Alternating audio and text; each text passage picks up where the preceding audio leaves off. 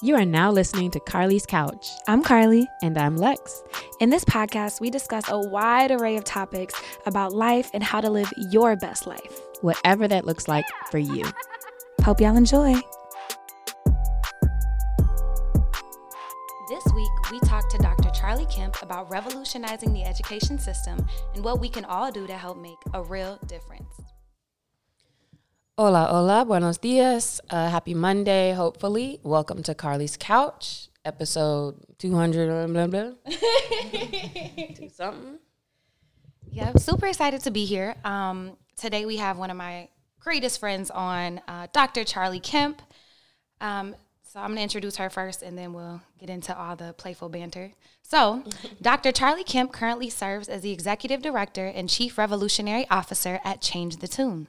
Frustrated by systems of inequity that perpetuate negative narratives, Dr. Kemp combined her leadership and business skills to launch Change the Tune in 2017, in which she uses music, and social impact to transform the negative social, cultural narr- narratives that impact urban youth. Change the Tune currently has programs in Los Angeles, Chicago, and the Bahamas, like five years running. Dr. Kemp believes that music is the universal language of the soul and a panacea for societal problems. She is a curator of transformative musical learning experiences that empower individuals to create positive systemic change. Utilizing education as a vehicle for activism, Dr. Kemp is driven in her desire to end inequitable systems, to create opportunities and access for underserved communities. With Change the Tune, she seeks to reimagine the learning space by creating revolutionary extended learning spaces that provide radical and transformational learning experiences in partnership with the communities that they are in. She received her BA from Spelman College, her MBA from USC, fight on, and recently finished her doctorate, Dr. Kemp in the House, in Education Leadership at Harvard Graduate School of Education. She is a teaching fellow at the Harvard Graduate School of Education's Online Education Leadership Program and Doctor of Education Leadership Program. Dr. Kemp teaches a course on strategic leadership and equity alongside her Harvard fellow or her Harvard program chair, Dr. Irvin Scott.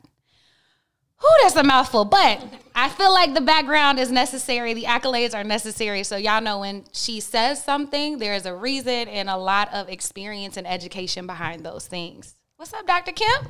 Whoa, I'm, I'm tired after reading that. I'm glad she read it because I would have been like a panache on that one word. I was no, like, how do you say that? No, you said it. You right. said it right, oh, but I would have been like a panache. Yeah, I was thinking about. like, I don't know what that is. You know, some people are like, "You use those big words," and I'm like, "What big words?" And then I you read my bio. I'm gonna have to work on that. No, Sorry but I that. think it makes sense. I think it's like colorful, and I think it's all pretty clear. Um, I like the focus on culture and music and education, and I feel like that's something that we've seen over well, it's probably been happening for the longest time, but um, as an adult now paying more attention, we start to see more of the importance of having to kind of meet students where they are. Um, and the fact that a lot of traditional types of things are kind of a, wrapped in like respectability a little bit, which kind of gets away from kids actually being able to learn the way they need to learn. Um, or a way that really refre- reflects what their world really looks like. Um, so that's kind of what I got just out of Carly reading your bio. So I'm like, that's exciting um, and excited to hear more about it. Yeah, she actually, I actually left out the most colorful thing. There was an entire paragraph on how music speaks to her soul and calms her. And she actually, there was actually two or three paragraphs that I cut out.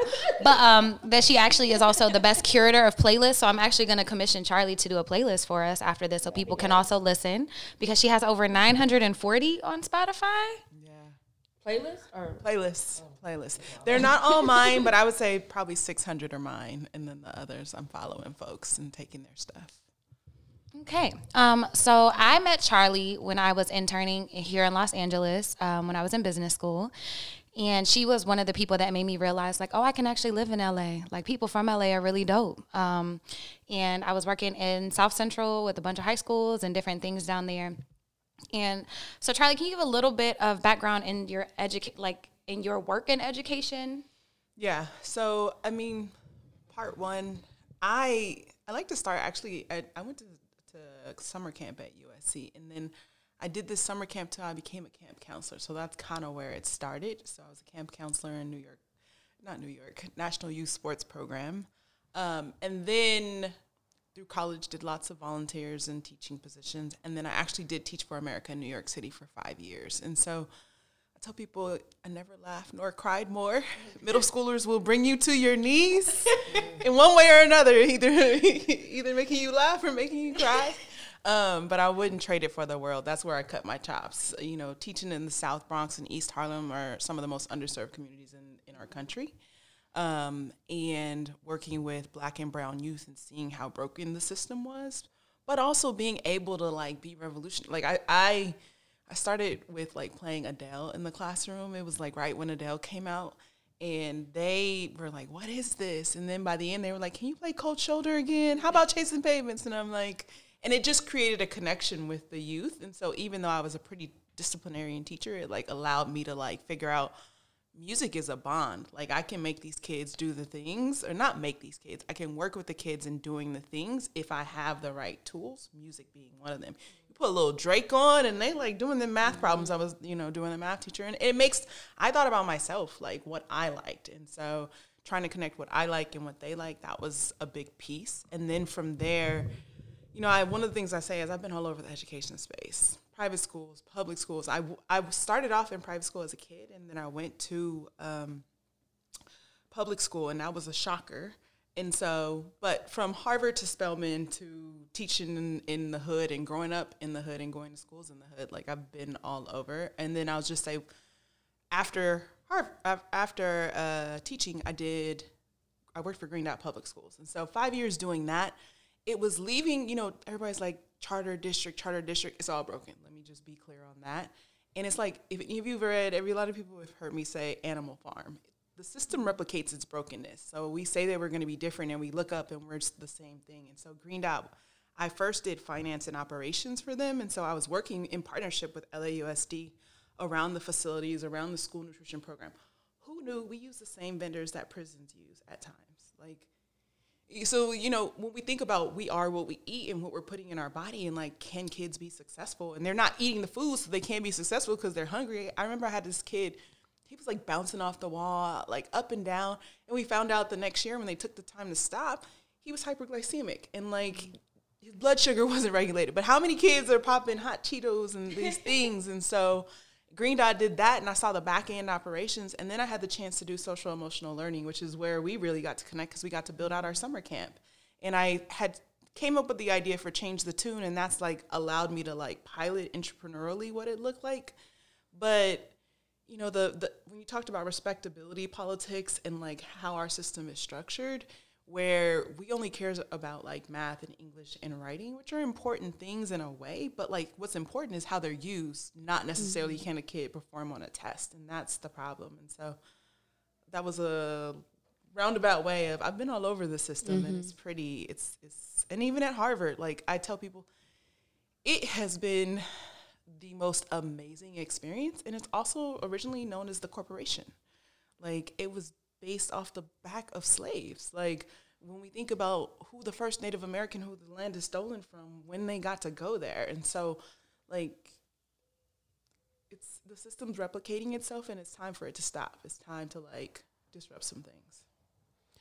Okay, so I had like thirty questions from that. I'm a I'm a reel it down right now, I guess, to um, you mentioned a couple of things, um, looking at diet and the food in the school system, um, being able to um, make sure we keep like the arts and cultures in schools, which I know a lot of schools are cutting art and music programs as well. Um, in what ways, if we just had to kind of uh, straightforward, kind of list some of them out, in what ways would you say the education system is broken?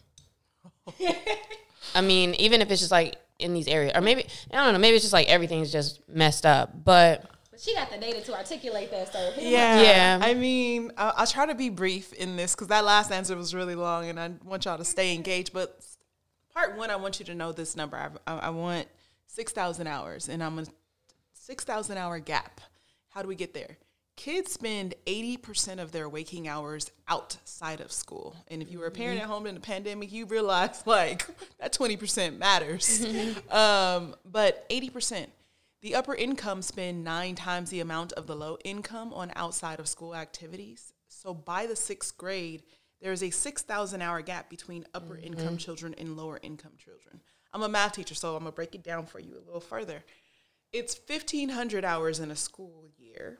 So 1,500 times four is 6,000. So we're talking four school year difference by the sixth grade. That's like half of elementary mm-hmm. that they are ahead or like there's the, there's the gap. And so what I tell people is when you think about schools and education, you think about 8 to 3, September to June, but we could make those perfect utopias and we wouldn't touch this gap. Mm-hmm. And that's part of the first broken piece is that the wealthy understand that learning doesn't stop at 3 mm-hmm. It doesn't stop at that school building. Learning is a lifelong journey everywhere. In, in this moment, we're learning from each mm-hmm. other. And so that's the first piece of the brokenness is we think that learning has to happen in the confines of a space mm-hmm. and place from a dictated way. Can we talk about that first real quick? Okay, so the first thing that that made me think about was when I was in grad school, um, I stayed with this family, um, and I got to stay there for free. Thank, thank you. Um, I was down in the the bottom level, um, but they had like four kids, and they were a wealthy family. They were like, "Hey, you can just stay here if you just can you help us like get the kids lacrosse sometimes." I was like, "Sure," um, but I was like, these parents ran their kids like they were their managers. Like they had no time. I almost kind of felt bad because like they went to school, they went to lacrosse, then they had the tutor, then they did this, then they went to that, and it's like they literally were doing homework at like nine thirty p.m. and then go to bed. And I was like, I've never seen anybody do the most like that, and yet I feel like that's what you mean when it's like, okay, we're gonna make sure you're doing things, and and they're socializing more, and they're experiencing a lot of other things, um, all of which costs money, and um, all of which involve parent involvement that you can't always have when your parents are working or you know have more responsibility. Um, but then I also think about just stop right there. Think how much money that family spent. Mm-hmm. Thousands. And if you're underserved family who's maybe making two or three thousand, mm-hmm. like you're mm-hmm. just trying to pay the rent. You don't have all that money to put your kids in all yeah. those places. We was doing the most just being able. Like I know for us, they always wanted to have one activity. So like I did dance for a while. My brother went to karate class or whatever. And so now thinking about it, it's like man, I don't even know how much that stuff is. But there's a lot of things we didn't do because you know how is that going to work out? Um, so I, I also think about though how I am fortunate to have parents where, so I was also homeschooled for three years, but I have parents who, you know, everything we did was like a learning experience. And so I kind of grew up as a nerd because I was like reading encyclopedias for fun because I like enjoyed learning. Um, and everything was like a field trip. And, you know, we were always doing things. And I feel like that's one of the things I appreciated most is that they at least instilled me wanting to learn and wanting to read and explore and all of those things, which again, I see can be tough for families and kids where maybe they don't see their parents as much. Maybe they're more influenced by the environment and the people around them. And it's like, that's kind of whack. Why are you doing that kind of stuff? Um, and there's a lot of factors there. Um, but whose responsibility can that be? Should that be the school, the school system, the education system's responsibility to, to help with those hours?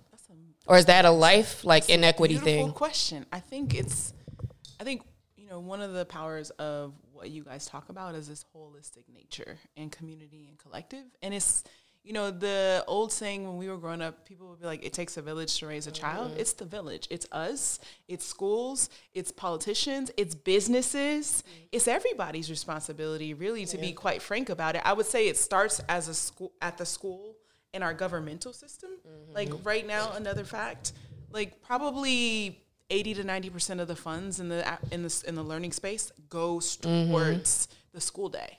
But if kids are spending 80% of their time after school, we need to be shifting our pol- how much do we spend on defense?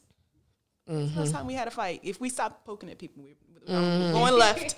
but the point is, is like, could we invest some more money in the education space? What are some ways businesses, Fortune 500 companies, if we got them to give 5% to the education space just for after school, and we love to say there's not enough talent. So let's say we decide everybody needs to invest in this talent pipeline.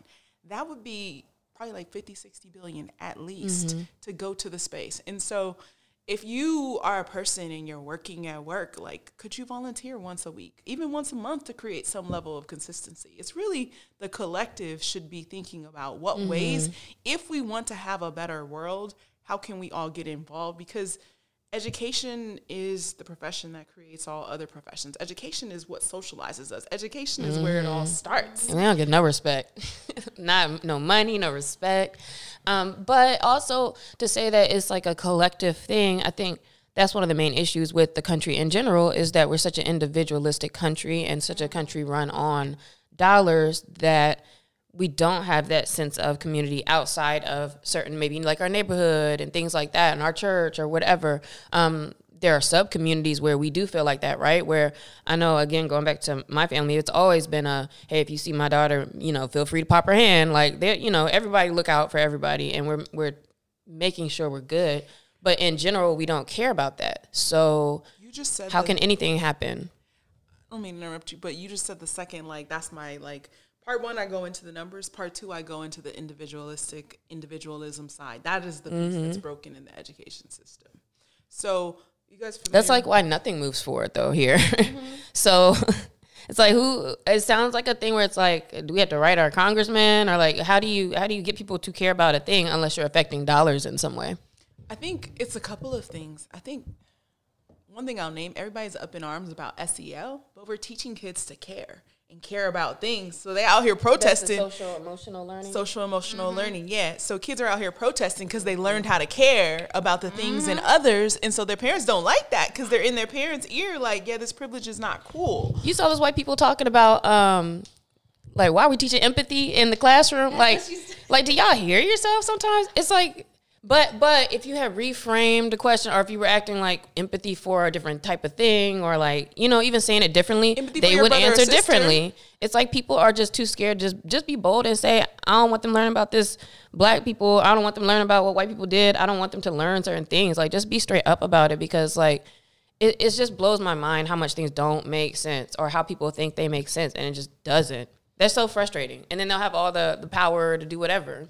yeah for sure I was about to say, so um, another thing on that that people are always up in arms about is Charli talked about holistic health and wellness, and on the Bouch, we talk about that a lot, like, you know, mindfulness and things like that. I'm from Oklahoma. I went to a private school and a public school. And I teach yoga and mindfulness and social emotional learning to kids and have, you know, for quite a while, and also teachers and administrators on how to put that into their curriculum because we, we are well rounded people. We all have emotions and thoughts and need tools in our toolkit to learn to deal with them.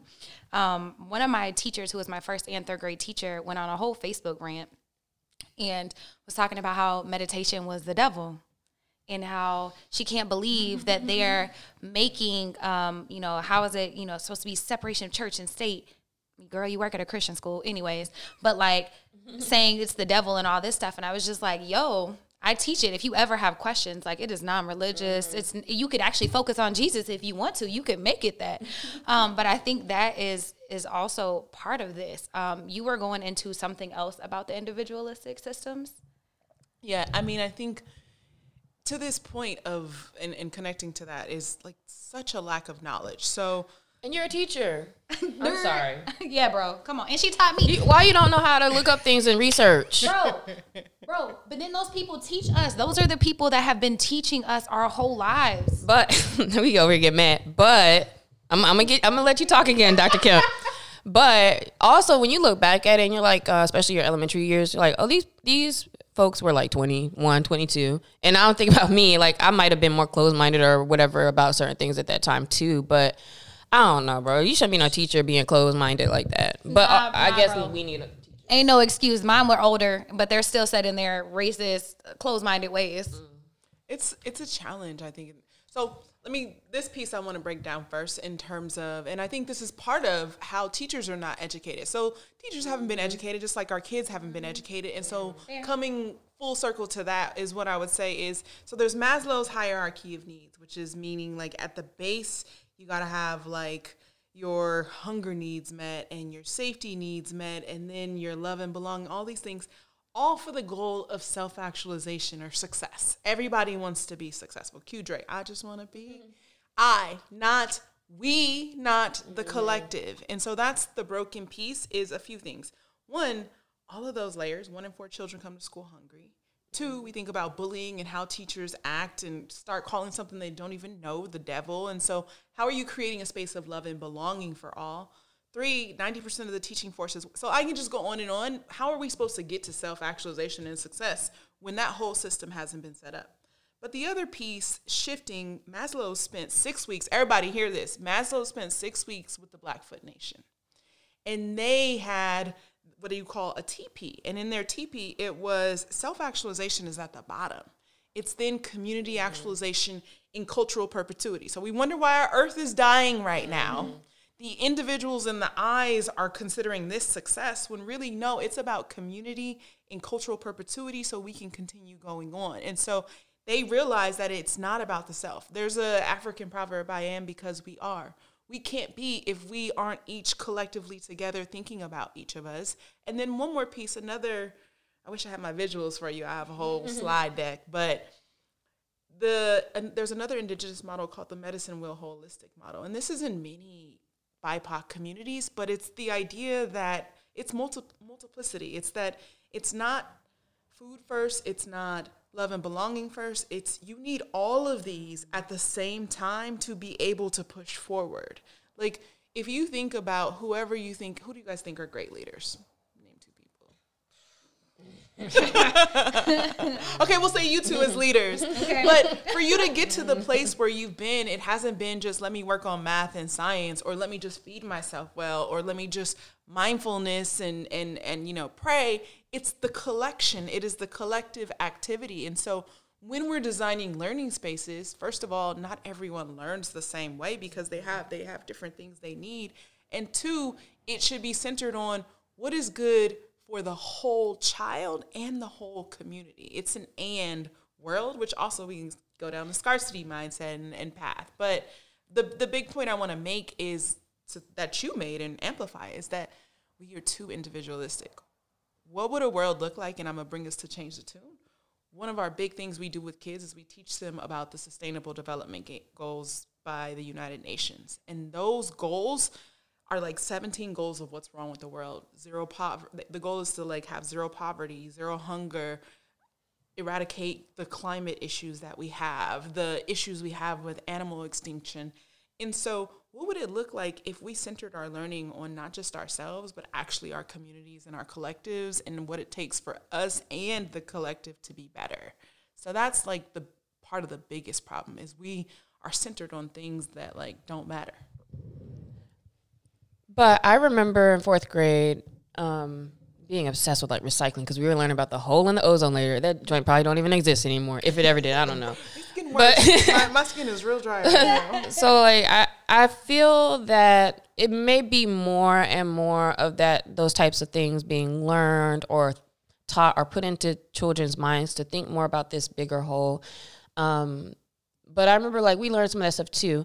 But then it's like I feel like we get to a point because the whole everything is so broken that then that doesn't matter anymore. You know what I mean? Like you you can care you can want the best for everybody and care about those things until you feel like you realize there is no support for those things or until you feel like um, you can't really make a difference there and or trying to work in that space doesn't help you feed yourself or you know all the other things that like have to go into it.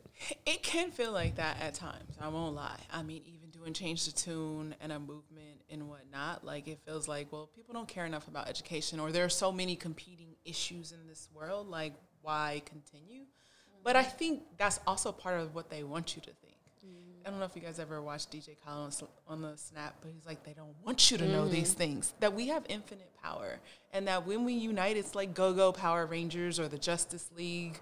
Our team the other day was naming each other. I'm apparently Nick Fury, um, but the point that I'm making is that like no, I think they want us. It's it's kind of like the divide and conquer. It's they want you to feel alone. They want you to feel. But like this here is community, and when the community starts doing things, we see changes, and we have seen some changes. I think whatever your politics are, I think Barack Obama being a black man president, that's a huge change that we've seen. We've seen some shifts in this world where even change the tune, like our kids. We have kids, we say, What did you learn this summer? And they're like, I've learned to think bigger. Or kids have actually started their businesses and begun mm-hmm. to actually make some money. We had one kid during the pandemic, she took her mom's stipend and used it for feminine products for those in a homeless community based off the project she did in the summer. And so change is happening, I think we are also conditioned to look for negative things instead of finding the positive and like amplifying that because then that's when we get that like avalanche of positivity going. Well, we don't really get clicks on positive stories unless they're like the stories where it's like, wow, look at this kid who walks 20 miles to school every day. And that's not actually a positive thing. Um, so, and which also still to me goes back to the human condition of like, okay, let me see what's the drama and the messiness and all that, right? Um, but to your point, I think it is like what you, it's what you look for. Um, it's what you care about. It's what you choose to amplify. I wish there was just a way to like sprinkle some dust on everybody, get them on the same page. You know, just about about there caring about people. I would say, like this morning, I saw this video. I don't know if you guys have seen this. Because of them is a page on Instagram.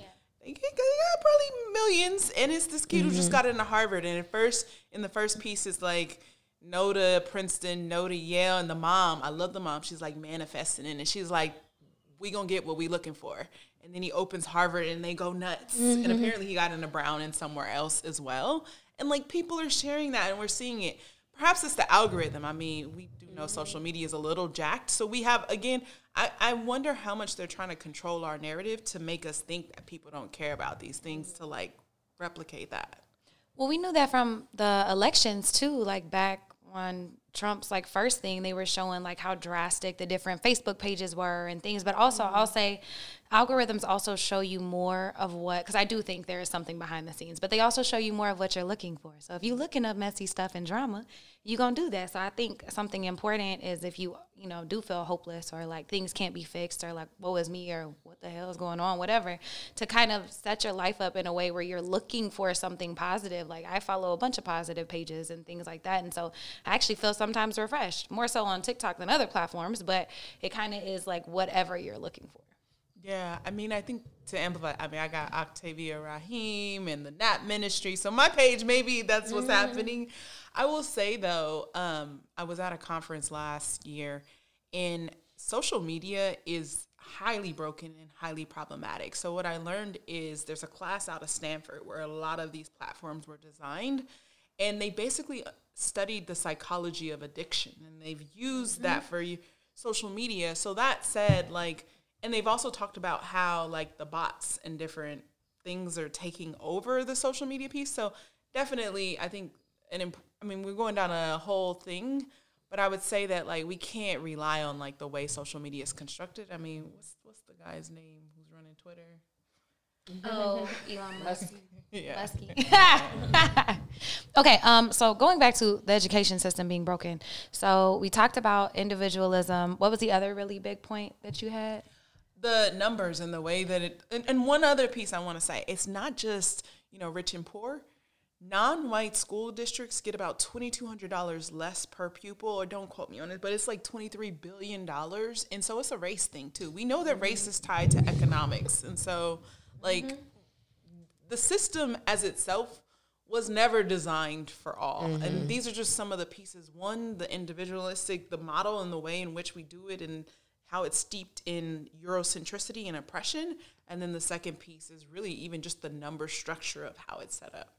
I had an acquaintance who worked with the Department of Justice, and I was kind of blown away. This is actually probably 10 years ago now, maybe more, um, that we had talked about this, but I was blown away by the fact that he would be traveling to like Alabama, Mississippi, Louisiana, because there are like lawsuits against schools, or like there are literally like schools who are not you know, letting certain people in, or they are like holding money from certain schools and all kinds of things where it's like there, it's really like just as cut and, and dry as you just said. Like it sounds like it's one of those things where it's like, oh, black people always want to be a victim and things like that. But it's like, no, they're literally look at this school and look at this school. And parents, I remember something about suing a school because parents didn't want certain kids to transfer to be on the football team because then they would start winning if they had the black people on their team and like all kind of stupid stuff. And it's just like so unfortunate. And then you look at the numbers of where some of those states rank in education, which is the very bottom. And you know how how can those things change? Like so, let, let's kind of talk about um, maybe on a bigger scale. How can some of those things change? You think? Is it political?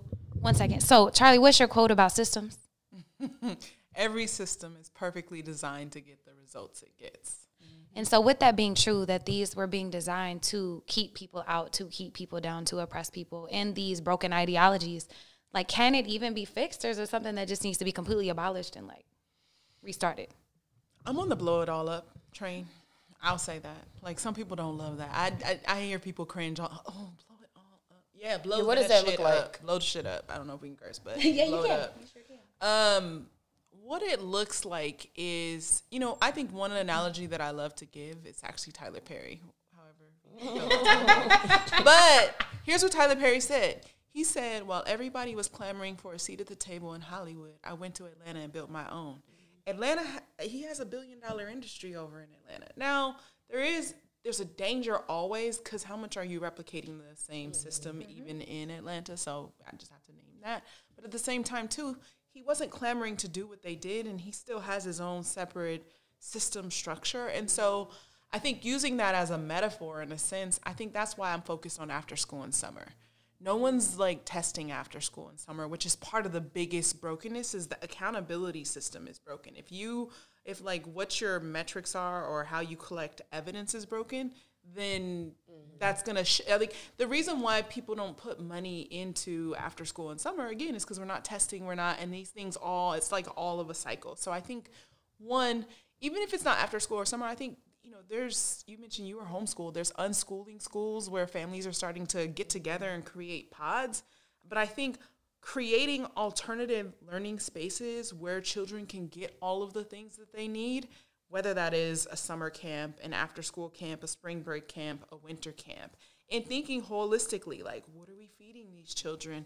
How are we, you know, part where Carly and I linked up is mindfulness and yoga. We ground, they start giggling when they start, and now mm-hmm. they're like, well, can we do this pose or can we do that pose? Or during the pandemic, one of my favorite stories was Carly was one of our learners reached out to her and was like, you know, this pandemic is hard, but you taught us how to breathe. And so I think imagine every kid, which there's more than 25 million without access to after school program, every kid got an after school program. And so I think on a systems level, if you're a parent, you should be reaching out to that to your principal and to your government thinking about like we need after schools. And not just there's also the other problem I just have to name with after school itself and summers.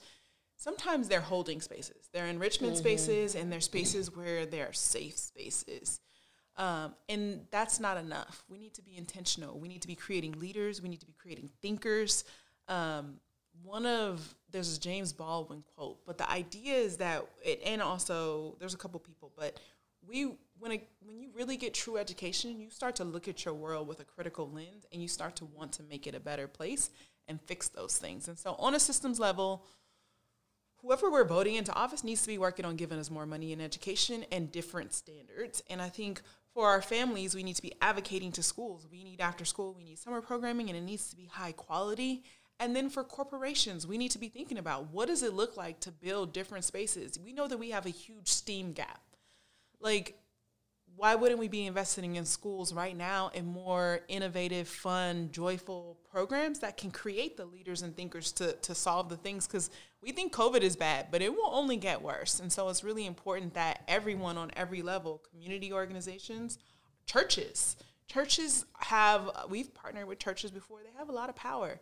Like creating these messages and actually creating these programs can be really powerful and then thinking about the finance behind it. One of the things we do in our big goal with kids is to actually make their models create a level of income for them. I mean, we can get into the capitalistic side of things. We're not trying to go there, but like if we can create self-sustaining models where let's say kids make their own uniforms or kids build gardens for the community and they're able to charge for that. Like thinking systemically, how do we integrate this as a part of what can help us to thrive? I think can be a part of the process. And then one big thing I left out, not telling people or designing for people, co-constructing with them.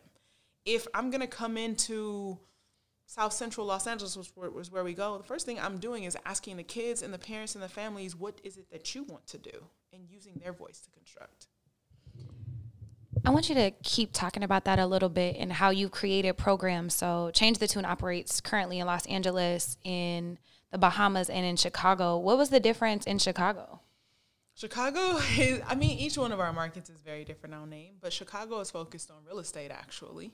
Um, the partner we had there, you know, we are we exist on the west side. Um, we've been internal at Collins Academy, and you know the um, what's the song broken glass everywhere and like you think about like the location and, and a lot of abandoned buildings and so the vision there there's there's probably the violence rate is probably more. And so thinking about the space that they have and wanting to renovate the space that they have and the interest of the learners has really been able to shift what it looks like.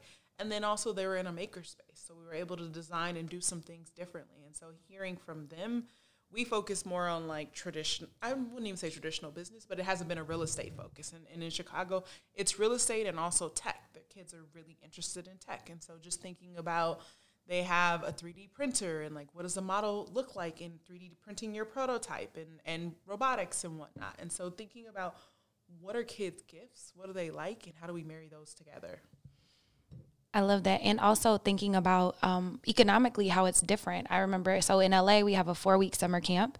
But in Chicago, they were like, y'all want us to take four weeks off when I'm supposed to be working and saving money from my job? So it had to be a shorter program, and they actually had financial compensation to show up every day.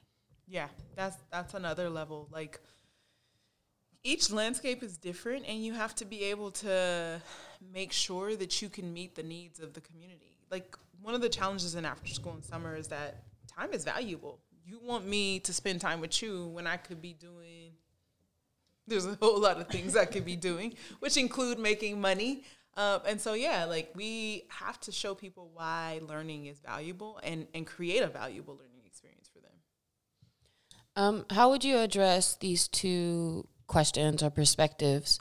That if, um, like, hearing you talk about all the these cool things that the program programs can involve for after school or in the summer like okay who's paying for all this how are we paying for all this and then two what would you say to like well we need this quality aftercare program but people saying like well why are we putting so much into that after school when the school is messed up during the day right or like we should you know i feel like people would think like let's put more into the school instead of um, it's like okay you're going to school all day just so you can actually learn how to learn after school yeah.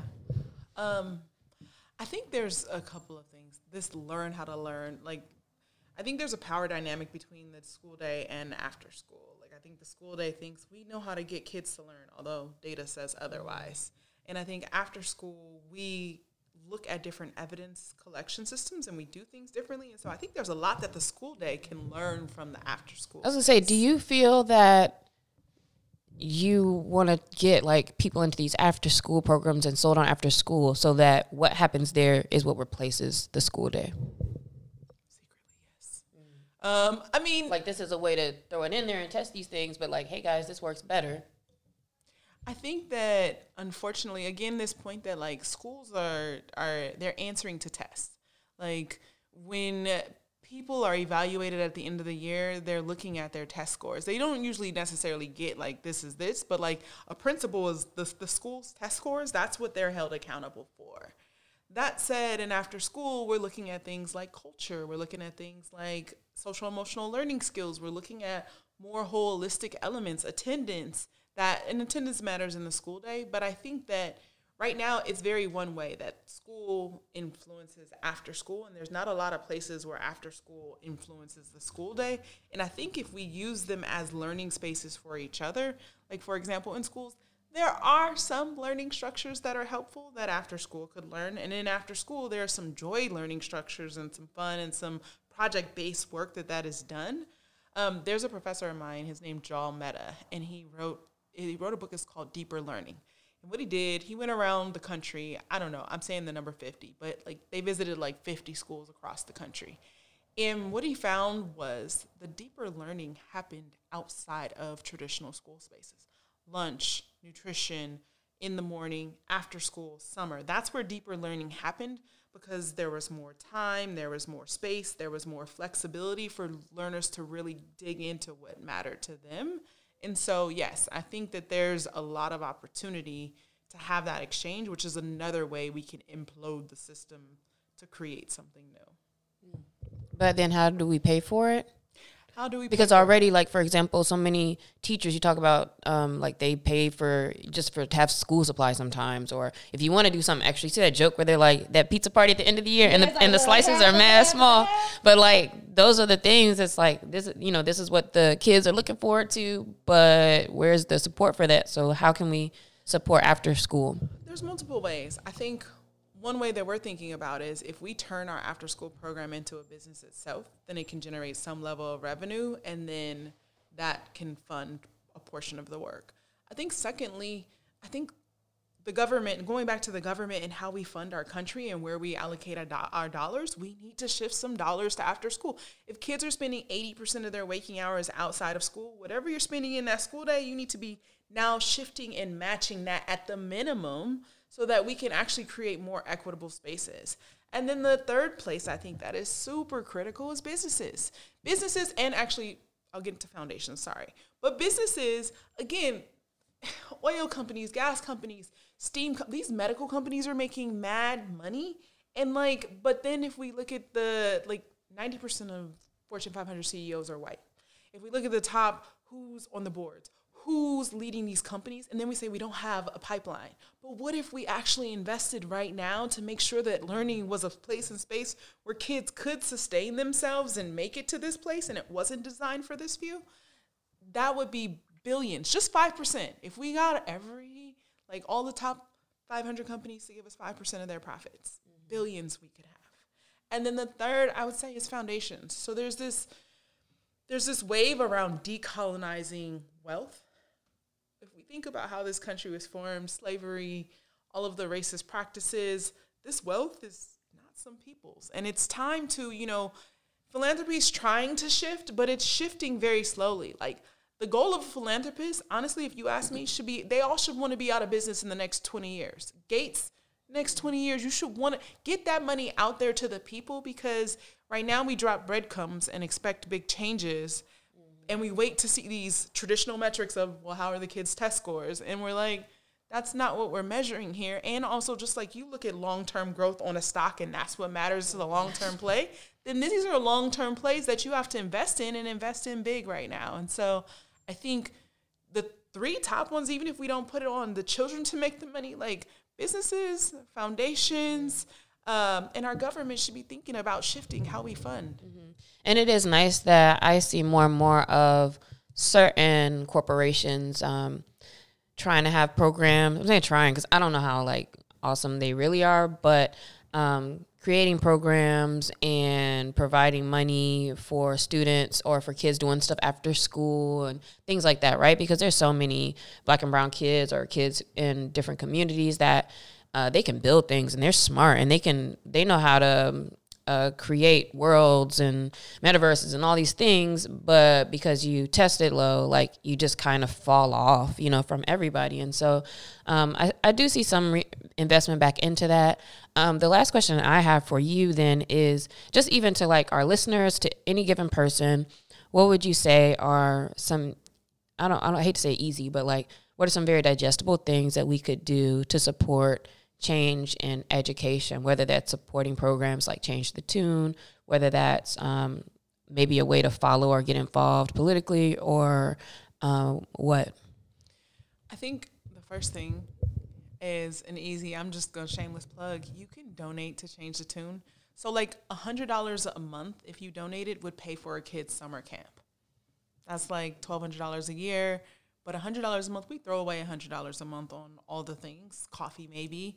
Um, but like $100 a month, or even if you can't afford that, even $20 a month pays for snacks or a learning kit. And so there are small donations if you have any level of disposable income and you're like, let me just take a little tweak of my privilege and like make sure a kid has a chance for a new learning opportunity. And even if it's not change the tune, but if you know of a local after school or summer program that you know that's doing good work, donate. That's a very simple, you don't have to give your time because we know time is valuable. Moving to time, I think volunteering. Um, at Change the Tune, we take volunteers. Kids love to learn from other people, other meetings. And so, is there a local YMCA, Boys and Girls Club, school that you can volunteer? Is there a regular, consistent commitment that you can give up time? Um, and then the third thing is, I think, you know, civics are you voting for? How are we creating petitions, signing petitions, getting our our our leaders to be able to say we need to shift this? So we're getting ready. One thing I'll say, we're getting ready to get we're approaching a fiscal cliff. During COVID, we got a lot of money for the after school and education space because of like everything shutting down. That money is running out in this next year, basically. And so once that's done, right now we are still stuck on like how are their test scores doing and what did we invest in in these traditional ways but we haven't learned that that's not okay. Like this is a long-term bet and the trauma and things that happen three years did not cover enough. And so just again advocating that like as we go to the polls as we go to elections if you have any political friends education should be what we're talking about. No i think those are amazing. Um, do you have any i guess this is probably my last question any words to people who are like yeah it's broken it doesn't matter anyways like i could donate but still nothing's gonna change like what would you say to the people who might still be stuck on the negative like it's so broken there's no way we could do anything this is the utopian side of me but this quote came up you know i got quotes for days. Um, and i don't know if any of you guys have heard this but what if the cure for cancer was trapped inside a learner who couldn't afford or have access to a quality education so the you know some of the cures, some of the world things have come from one person. So you providing quality access for one person can be transformative for our world. And what if we all just did for one other person? And so you know, it might feel like a, a mustard seed, but one of the things we do is gardening and like you plant those seeds and you look up and you'll have a wildflower garden you'll have a garden that you're able to eat from and so i would say plant the seed it's going to grow it's going to grow Awesome. Thank you so much, Dr. Kemp. I feel like I learned so much and I work with Change the Tune. So shameless plug again. I work with Change the Tune. We're um, summer programming. Please donate, come volunteer, come hang out with us, ask questions and reach out. Um, but we do a shout out every episode. And so this episode, what would you like us to shout out? Where can people find you? How can they support you? Sure. So on IG at Change the Tune, Facebook, Change the Tune, and our website is changethetune.org. Um, if you want to email me or get in touch with me, my email is Charli C H A R L I K E M as in Mary P as in Paul at change. There is no the on this one. Changetune.org. Um, I'm sure we'll put it and tag it in the in the document. But please feel free to reach out. Happy to connect, collaborate. We didn't even get to talk about how we partner with so many people and we don't do this work alone, which is part of this how do you partner and not try to do the work alone? So thank you guys for partnering with me today.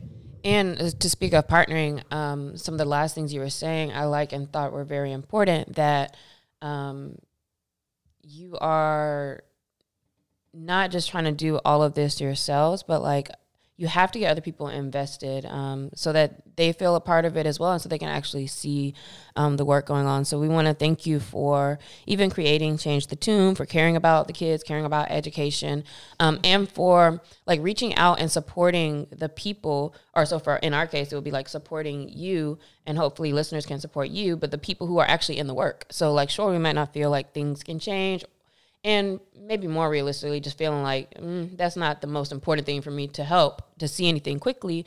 But really like supporting the people who know the numbers know the quotes know all the things have the have kind of a plan is you know how you can easily support because you don't have to know how to do everything. You just help find people and amplify the people who do um, so I'm really glad that we did get to talk uh, with you today. I know Carly's been saying we've been saying over and over like we really need to talk to you. And then like if we were having a um, a podcast on education ourselves, we probably would just been ignorant as hell. So thank you. we'd, have been like, so uh, this one blog post said this. Um, but it's so nice to hear somebody who like this is your life. So it's very easy for you to explain and to to break things down in a way that's very helpful today. And you mentioned having a um, a deck. So if you want to share any resources, we will also put those in the show notes. So if you feel like this was a catalyst for your change of thought, or you actually just want to see the numbers, um, you know, numbers, people, numbers are money, so those are important. Um, we will also link that in the show notes. And then I'm gonna end with a very Charlie question um, today. So I'm gonna shoot it to you first. We always have a question of the week. Charli, what song do you feel like today? You know, I was I was like, I hope there's an opportunity to say this. Today is April 1st, so wake up, wake up. It's the first of the month. Send us some checks so we can go on. There we go. Um, man, that means rent is due though, so make sure you pay that rent within the next two three days. Um, I feel like walking on a dream, and I think that's Empire of the Sun.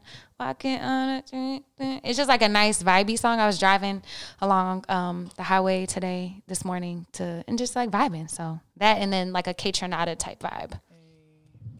My song's real random. Um, so the first song that's in my head right now is um, what's that Michael Jackson song? Gotta leave that nine to five up off the shelf and just enjoy yourself. Off the wall? Is that off the wall? I gotta sing the whole song just to remember what the title is. Um, but li- living off the wall. Um, but mostly today I do gotta do a lot of cleaning and restructuring and think about things. But kind of trying to do that in a fun way. So that's what I'm thinking about. Yeah, so thanks again, Dr. Kemp. Y'all hit her. Y'all check out Change the Tune. Hit us with any questions at Carly's Couch. Let us know what you thought of the episode, what you learned, because I know y'all learned some stuff because she was dropping facts and all kinds of data and statistics. Um, so hit us, let us know, and I hope y'all have a beautiful